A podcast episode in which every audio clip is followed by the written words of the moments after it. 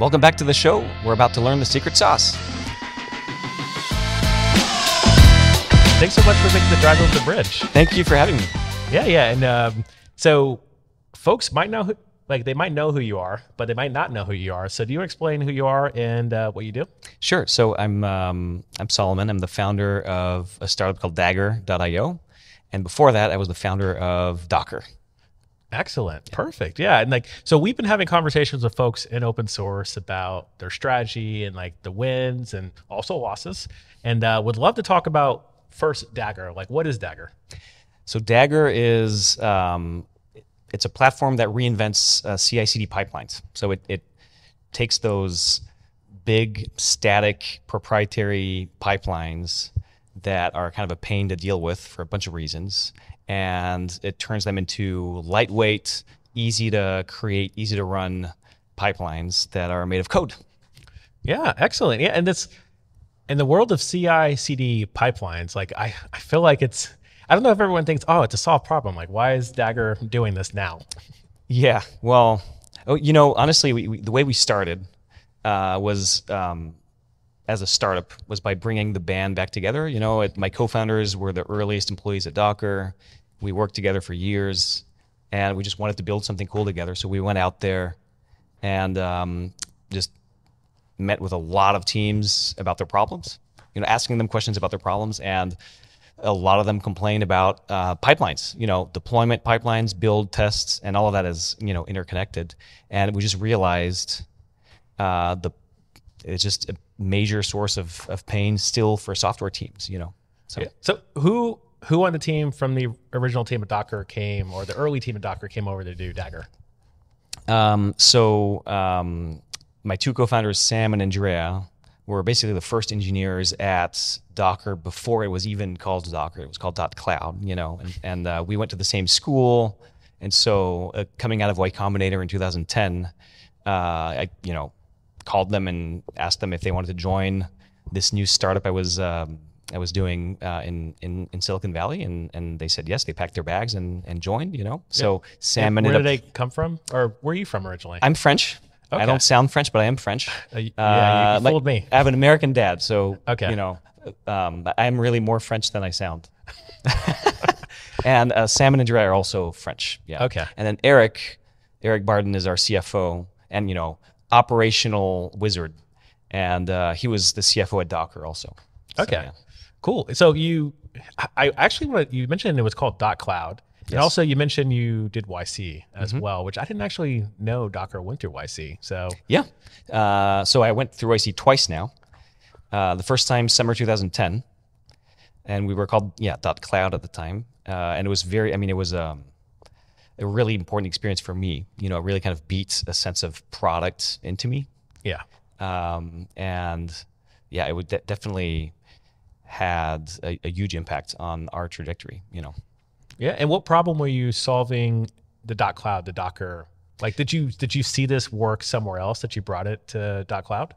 Uh, you mean the? Yeah. I basically, I'm just curious. Like, did you see 2010 is like okay we had aws at that point, mm-hmm. and we had a couple other new cloud providers come around yeah so at that point in industry it was interesting to start docker um, so basically i'm asking like a lot of folks will build something somewhere else and be like we right. should build this instead. yeah yeah well you know actually um, there's a straight line that starts in 2008 2007 okay where I, as you know a very uh, young professional. I graduated in 2006, so I'm a software engineer I'm, slash sysadmin. I'm out there just doing um, sysadmin scripting uh, work, you know, and I'm just excited for personal reasons about containers. This this pretty immature tech in the Linux kernel. It required patching the kernel.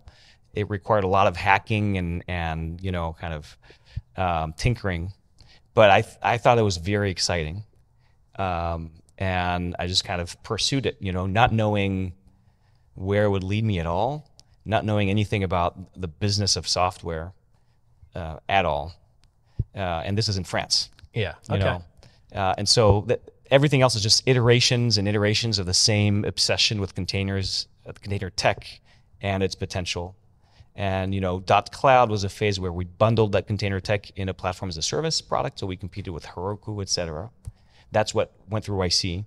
And then later, as the PaaS business turned out to be generally a really bad business, uh, um, we just kind of pivoted and spun out the container engine, and um, you know that was Docker. Yeah. Well, we, we both laugh at it, but I'm curious if folks probably aren't even aware of like the PaaS business and like the Heroku's of the world. Like, w- could you explain that statement of like why PaaS was bad back then? Yeah. So I mean, it's honestly, it's um, that, well, the reason PaaS was exciting was the same reason I'm excited about Dagger today. So it's the problem is still not solved. Yeah. But PaaS, platform as a service, was an attempt to solve this problem of application delivery to the cloud. Right. Yeah. Um, I have codes. I want it to run up there. How hard can it be? Turns out it's really hard. You gotta, you know, there's like a million steps. And the idea of platform as a service was to abstract away all the steps, all the automation. So you just push your code and then magic, magic, magic, and then it's running, you know? Um, and the, so that's the magic. And it, it worked really well. The problem is that it bundled two fundamentally different parts of um, the, the application delivery process the, the, the pipelines, the delivery pipelines, and the hosting. Yeah. It was all in one. You, so we did that. Heroku did that. You know, Google App Engine did that. A, a million startups did that. You give us the code, and we'll take care of the pipelines and the hosting. And it turns out you got to unbundle it. You, you know, you can deliver great pipelines, or you can deliver great hosting, but at sufficient scale, you can't deliver both in a world class way. And of course, the elephant in the room that made that theory that it was a bad idea uh, very concrete was AWS because AWS did hosting better than Yeah. you. Didn't matter how good your your de- you know deployment experience was, your tooling, your pipelines. Amazon was going to give deliver more scalable, more reliable, and cheaper hosting than you. Yeah. So that that affected us. You know, we we we were basically reselling AWS compute with ve- with uh, you know, and the margin was justified by a better deployment experience. But eventually, if your customer is large enough, They'll then they're going to hire someone, and then they're going to that someone is going to say, "Let's do it. Let's let's rebuild it on Amazon." Yeah. So that's that basically killed PaaS as a category.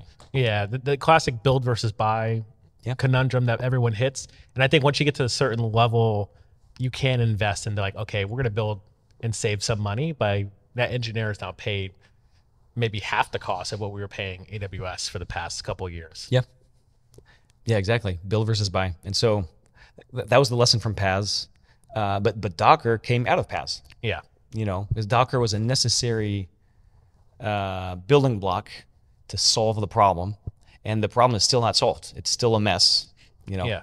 So Yeah, and like a lot of the newer containers for that hosting side, like they allow you to provide the Docker image Mm-hmm. to then get the quick push or GitOps going as fast as possible. Right. Uh, and then you see like the cost has been now trivialized of like her, uh, the joke is Heroku is seven dollars a month, but then you have to like pause dynos or, or whatever dynos are. Um, but a lot of the other services also follow that same pattern of like, okay, it's twenty five bucks, unlimited, and then once you get to a certain bandwidth or a constraint, then it's okay. We're gonna have to talk to you about whatever enterprise offering is, and uh, that's the world I came up out of. So like, uh, I shared before we record, like I learned how to code professionally in 2013, and it's around the same time that Docker like came out and like was publicized and everyone was using it. And I was specifically in a meetup in Tampa, Florida, where my hometown, in a Ruby meetup, and someone who had contributed into the Docker code base was like raving about it and was like, "Oh, this is the the best thing since sliced bread. We all should just use this stuff." And I honestly could not grok what he was talking about because I knew what a VM was, uh, but Docker is like slightly different than what VMs do, uh, and it's like more the bundling side. Um, well, I'm explaining that, but you could probably explain it better. Uh, but yeah, I, I wanted to, you to explain the concept of containers as well. Yeah, well, it was it was a lot of what you described. Like it was just, I mean, I was so immersed in it for so long.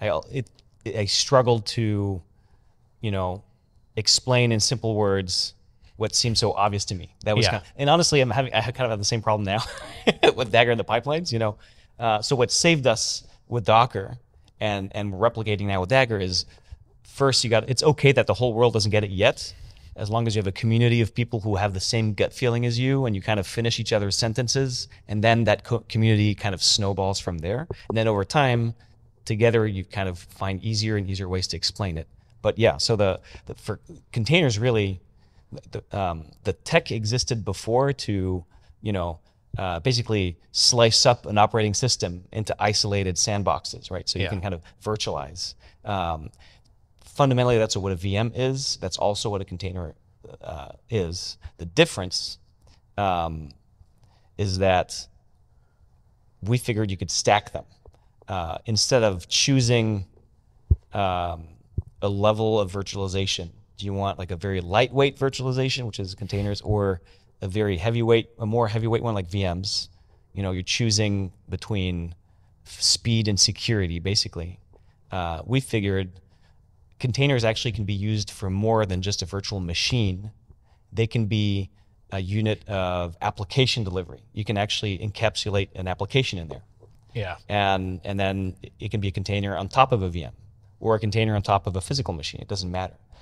So we, we, we just figured we can use this tech for something more important than slicing up a machine. It can be for packaging up you know a, a software component an application and then shipping it to another machine another developer uh, another cloud provider and it's going to work the same way so we use the shipping container analogy you know Yeah. um, to explain that you know let's just all standardize on this format to package up um, an application or a piece of an application that's going to run in the cloud basically Yeah. Yeah. And uh, so where we're recording, like we're just like over our shoulder is the bay, and just around the corner is Alameda, where all the shipping containers yep. are literally stacked on park. Yeah. And I, I watched a, a talk from like 10 years ago that you were explaining this, where when it did click for me, um, where you're talking about the shipping container where it could be filled with whatever. Yeah. Uh, it's just a container. And between here and China or here and wherever it's coming from, like you don't have to understand how it's been delivered. Yeah. It's just it's delivered, and you open it up, you use the thing, you close it up when you're done. It goes Yeah. back across the, the ocean. And uh, like at the time in 2013 when I was learning how to code, I learned on Ruby on Rails first. And the thing that in the Rails guide they taught you was to use VirtualBox. And VirtualBox made sense for me. You could do like a VM in like a situation where Rails works out of the box because Rails didn't work it out of the box in every machine or win- Windows version and stuff like that. And that concept made a lot of sense to me because I'm like, oh, I don't know how to install Rails and brew, homebrew and all this. Like now it's a little, it's more trivial than it was before. Yeah. But just in the last couple of weeks, we built this thing using Rust, and like I don't know Rust the way that everyone else knows Rust or the Yeah. person who built uh, the thing in Rust is, but I can run the thing on my machine because of a Docker image.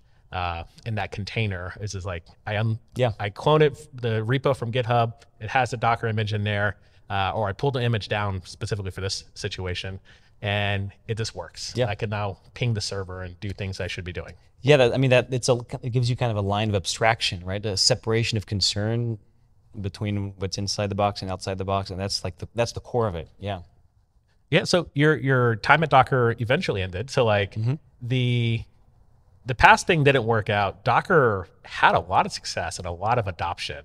Um, so like the assumption is like millions of dollars, billions of dollars evaluation. So like what was the the thing that never clicked at the time that uh, your your time at Docker was running? yeah. Well, yeah. So I left after ten years total. You know, at that on working at that whole adventure. You know, France to the U.S. to, Yeah. to Docker. It's a long time.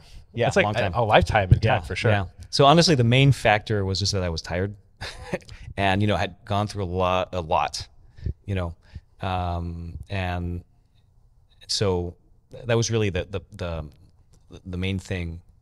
Uh, it- at the time, I mean, yeah, I was always as a founder, you're always the worrier. I think so. I was always worried that we weren't doing enough or we're doing the things wrong or we weren't seizing the opportunity because really that's what happened we all of a sudden like, for five years no one cared about this container thing that we were doing.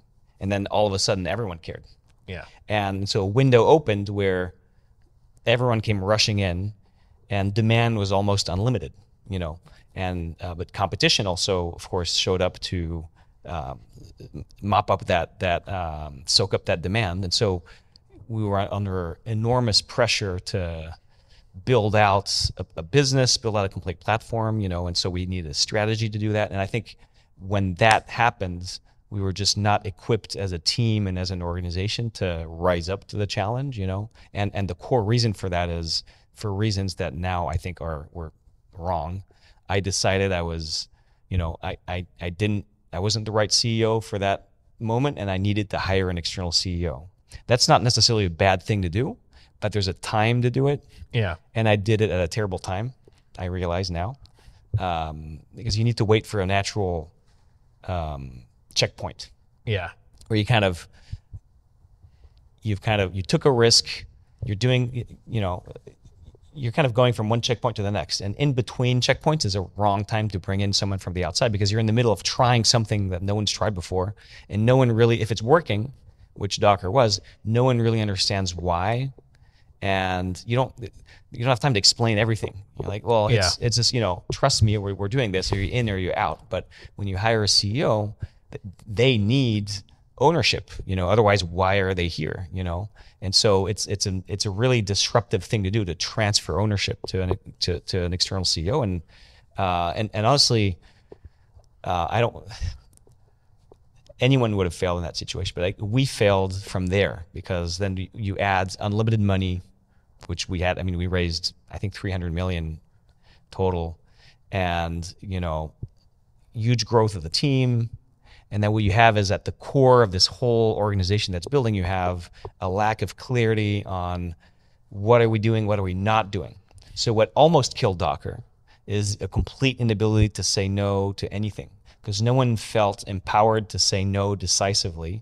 And so any middle manager could come up and say, I have this great idea that will get me more ad head count and like you know yeah. I, make me look really smart. And maybe it is a good idea but you can't do all the good ideas. And we did all the good ideas and the bad. Yeah. And then we spent 300 million dollars building a 60 million dollar business. You know that's what we did.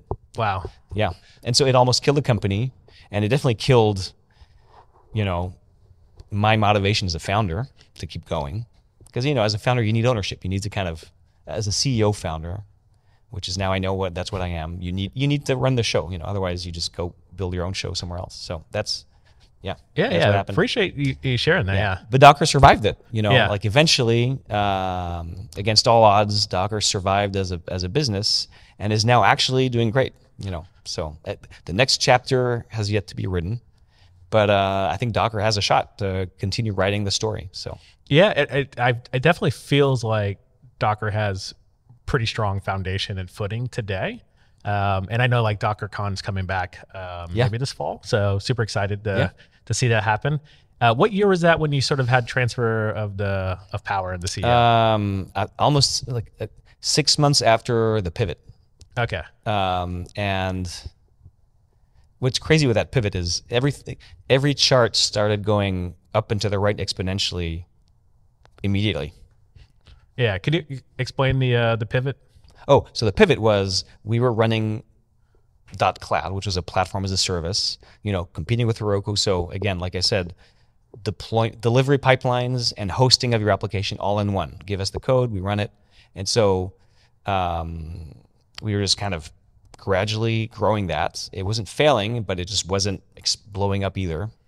Um, and then uh, we started the side project internally to extract the, the container engine that was powering it and spitting it out as a as a um, as an open source project that you could build on top of. So it was sort of like we're, we were if if PaaS is a car business, yeah, we're selling a complete car and we're competing with other car makers. We decided, hey, why don't we sell? You know, why don't we uh, open up the um, share with everyone the blueprint to our engine? Okay. And let's build an, a whole ecosystem of people building all sorts of cars and other vehicles on top of this standardized and standardized engine, you know, something like yeah. that. And it turns out there was enormous demand for that. Yeah. Um, for fundamental reasons, uh, like you, you need this low-level building block to solve the overall problem of application delivery to the cloud. You need you need a, a base ecosystem to build on top of. You know, yeah. you can't you can't solve the problem with a big black box. Yeah. You know, you need a lot of tiny little boxes and you just assemble your own thing. So there was demand. And so that was the pivot. We opened that project and it was so popular so quickly. There was so much excitement that we eventually decided to focus on that. We renamed the company from .cloud to Docker. We eventually sold off the PaaS business to one of our competitors. Um, and yeah, so pivot. Okay, yeah, I didn't realize that the the pivot to Docker was the pivot. Um, but the, can Yeah. you explain the um, the Docker and Moby connection? I never quite understood that. Oh yeah, so that was um, yeah. So that like fast forward a few years, we're now in the middle of the Docker frenzy, you know. And honestly, if you weren't, if, if it's hard to picture, actually, it's really easy now to describe because we're in the middle of another frenzy, like the OpenAI frenzy, like the Yeah. LLM frenzy. With at, in the middle of it, this one company, OpenAI. So that was the container frenzy, and at the middle of all of it was Docker. So we were we're, we were in the same situation that OpenAI is in now and it's of course like who wouldn't want to be in that position but also very overwhelming very stressful uh, you know very disorienting and it, it can kill you. And you know actually you know there's you know the book crossing the chasm? Yes. you know about how to get how to get the product market fit basically. But uh, what i discovered at the time is that there's a second book that follows up. It's a sequel. It's called inside the tornado. Oh, and it's about yeah. what happens once you, once you have successfully crossed the chasm, and you're now in the tornado of violent product market fit. Yeah. Uh, and and what the book basically says is, is what I experienced, which is that that can also kill you. you have to actually Yeah, tornadoes do kill you, for immediately. sure. Yeah, it's like you're you're crossing the desert. There's no water, and then all of a sudden you're swimming in a river or something, and you have to not drown now. You know, like, Yeah, that's instantly. Yeah, it's it's it's. I know someone who works at OpenAI, and I, they're definitely in a tornado right now. Yeah. because they're like they're.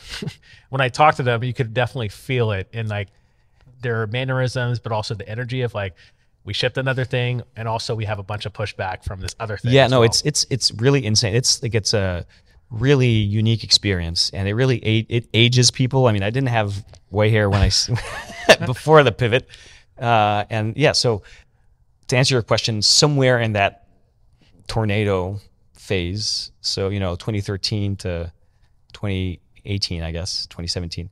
Um, there was a lot of um, like push, you know, a lot of pushing and shoving uh, in the ec- in the broader ecosystem around containers because Docker unlocked something enormously valuable, and uh, that created a lot of opportunities and also threats for a lot of very valuable companies, including Red Hat. And uh, Red Hat saw Docker as a mortal threat and acted accordingly. You know, first they decided, oh, this is our Linux. So they latched onto Docker, and we were very close partners initially.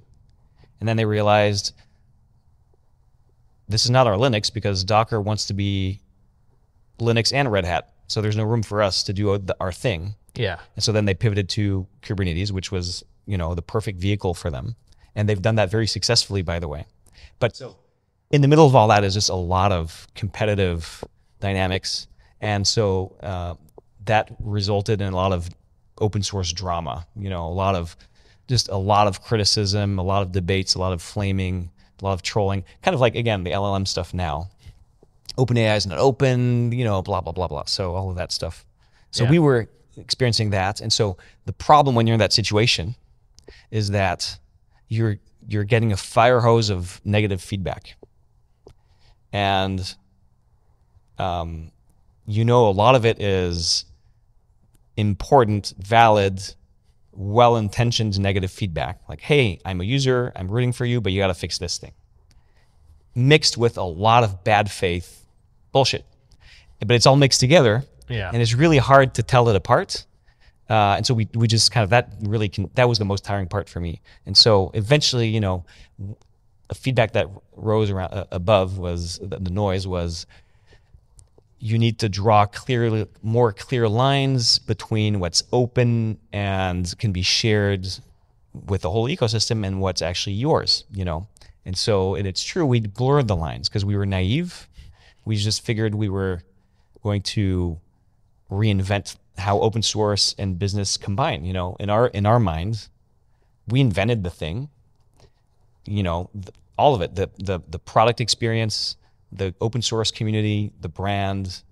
Uh, I mean, no one cared about containers before, so we just had this, and this is me, you know, like the designer, you know, uh, dictator mindset. You know, it's about control of the experience end to end. So just let us do our thing.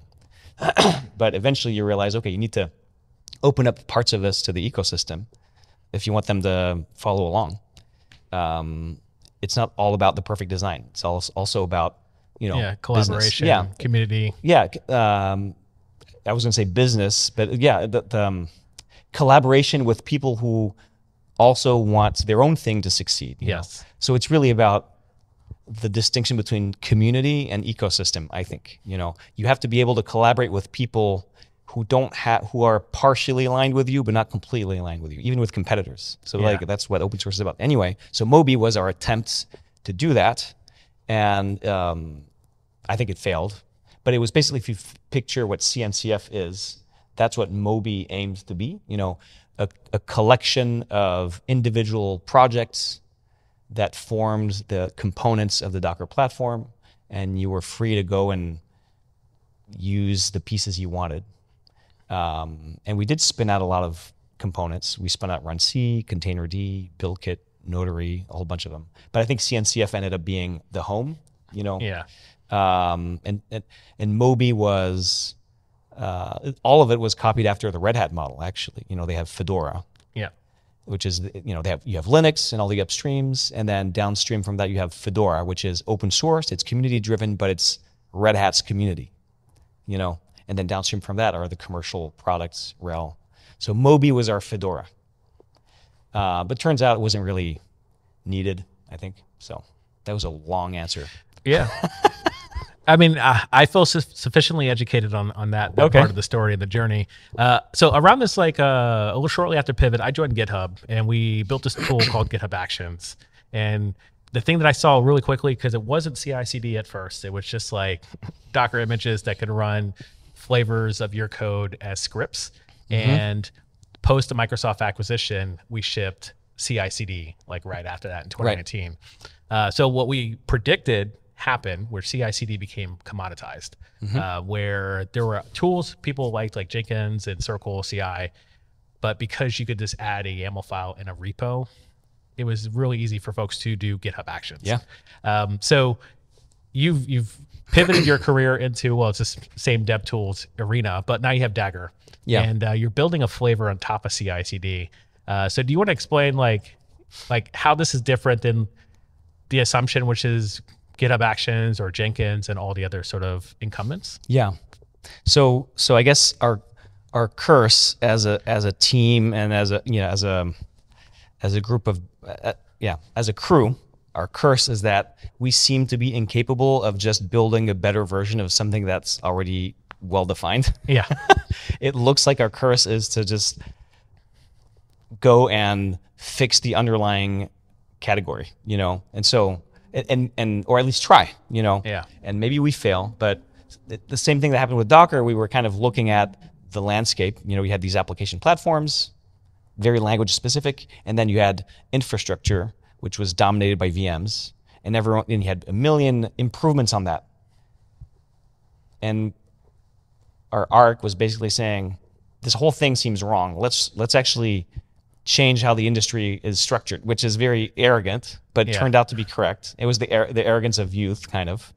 Uh, but we're kind of doing the same thing now, and we're looking at these categories called CI/CD, configuration management, PaaS, um, ops automation, um, and dev environments now, and we're thinking that seems wrong. You know, like that's there's a common th- there's a common thread across all these things. Yeah. Um, like the the pipelines don't actually end at what we call CI/CD.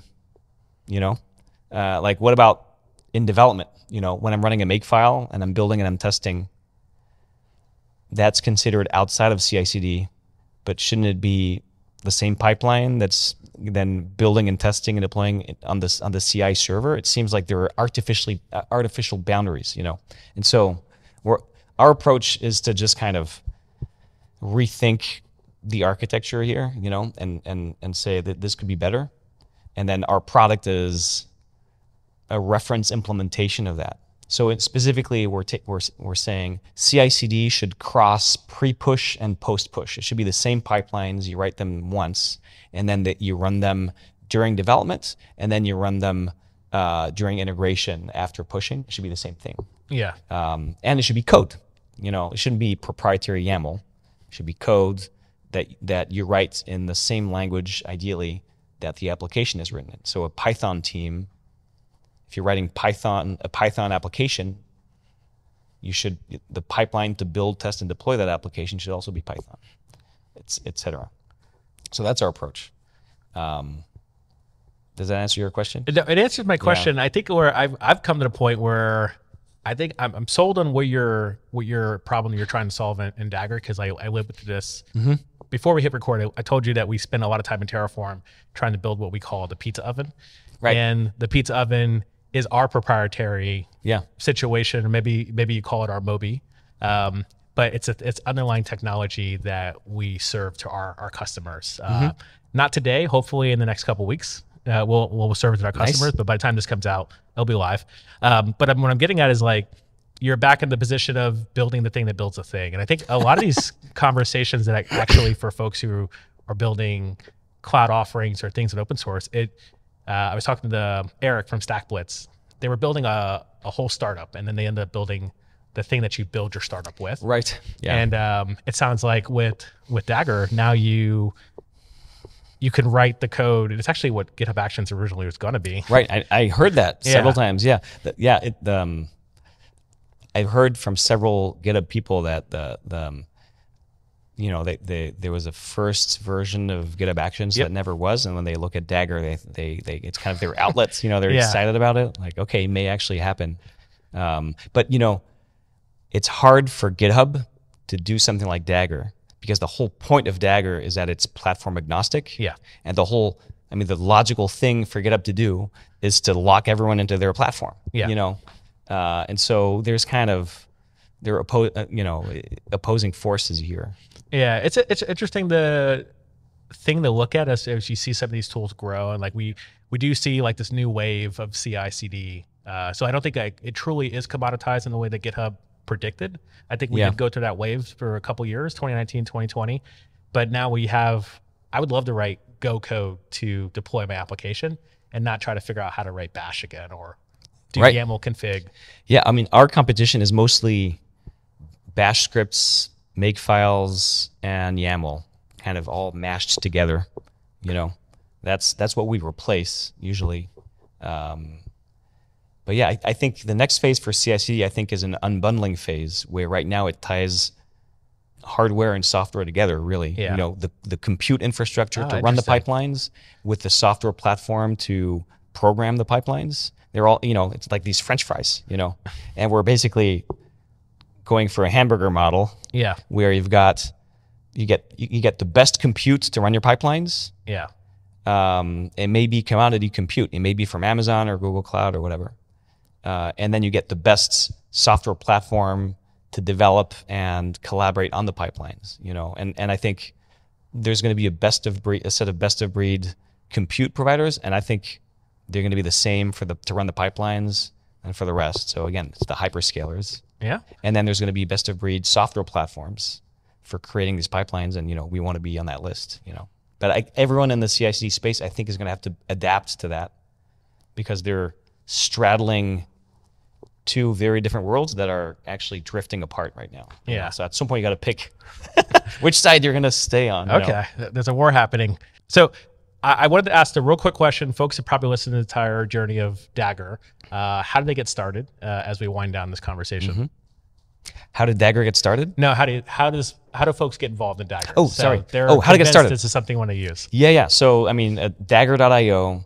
Um, it- the the, uh, the ideal moment to try Dagger is when um, part of your CI/CD pipelines are causing problems, like it's too slow, or you need to test it uh, and and collaborate on it, and it's too painful, or it doesn't fit the development workflow. Like there's drift between dev and CI environments, uh, and so we, you know, Dagger solves all of that. Uh, and also, if you're generally interested in DevOps, application delivery, and where that space is going, you know, just like nerding out on these topics. Um, we have a really fun community of people exactly like that on our Discord. So I, I encourage you to join that Discord and just hang out and see what's happening, even if you don't have a specific use case for Dagger, because usually, yeah, that, that's the most fun part, I think. Uh, yeah, there's just a lot of exciting experiments going on, you know, with, with Dagger as a toolkit to, to create those experiments. Yeah. Cool. Well, I'm looking forward to joining the Discord, checking out, Yeah. and maybe uh, popping in some of these community calls. Oh, And, yeah. uh, yeah. Hope folks who are watching uh, jump in and stay saucy. Secret Sauce is a podcast produced in-house by OpenSauced, the open source intelligence platform providing insights by the slice. If you're in San Francisco and interested in being a guest on the show, find us on Twitter at SaucedOpen. And don't forget to check out OpenSauced at opensauced.pizza.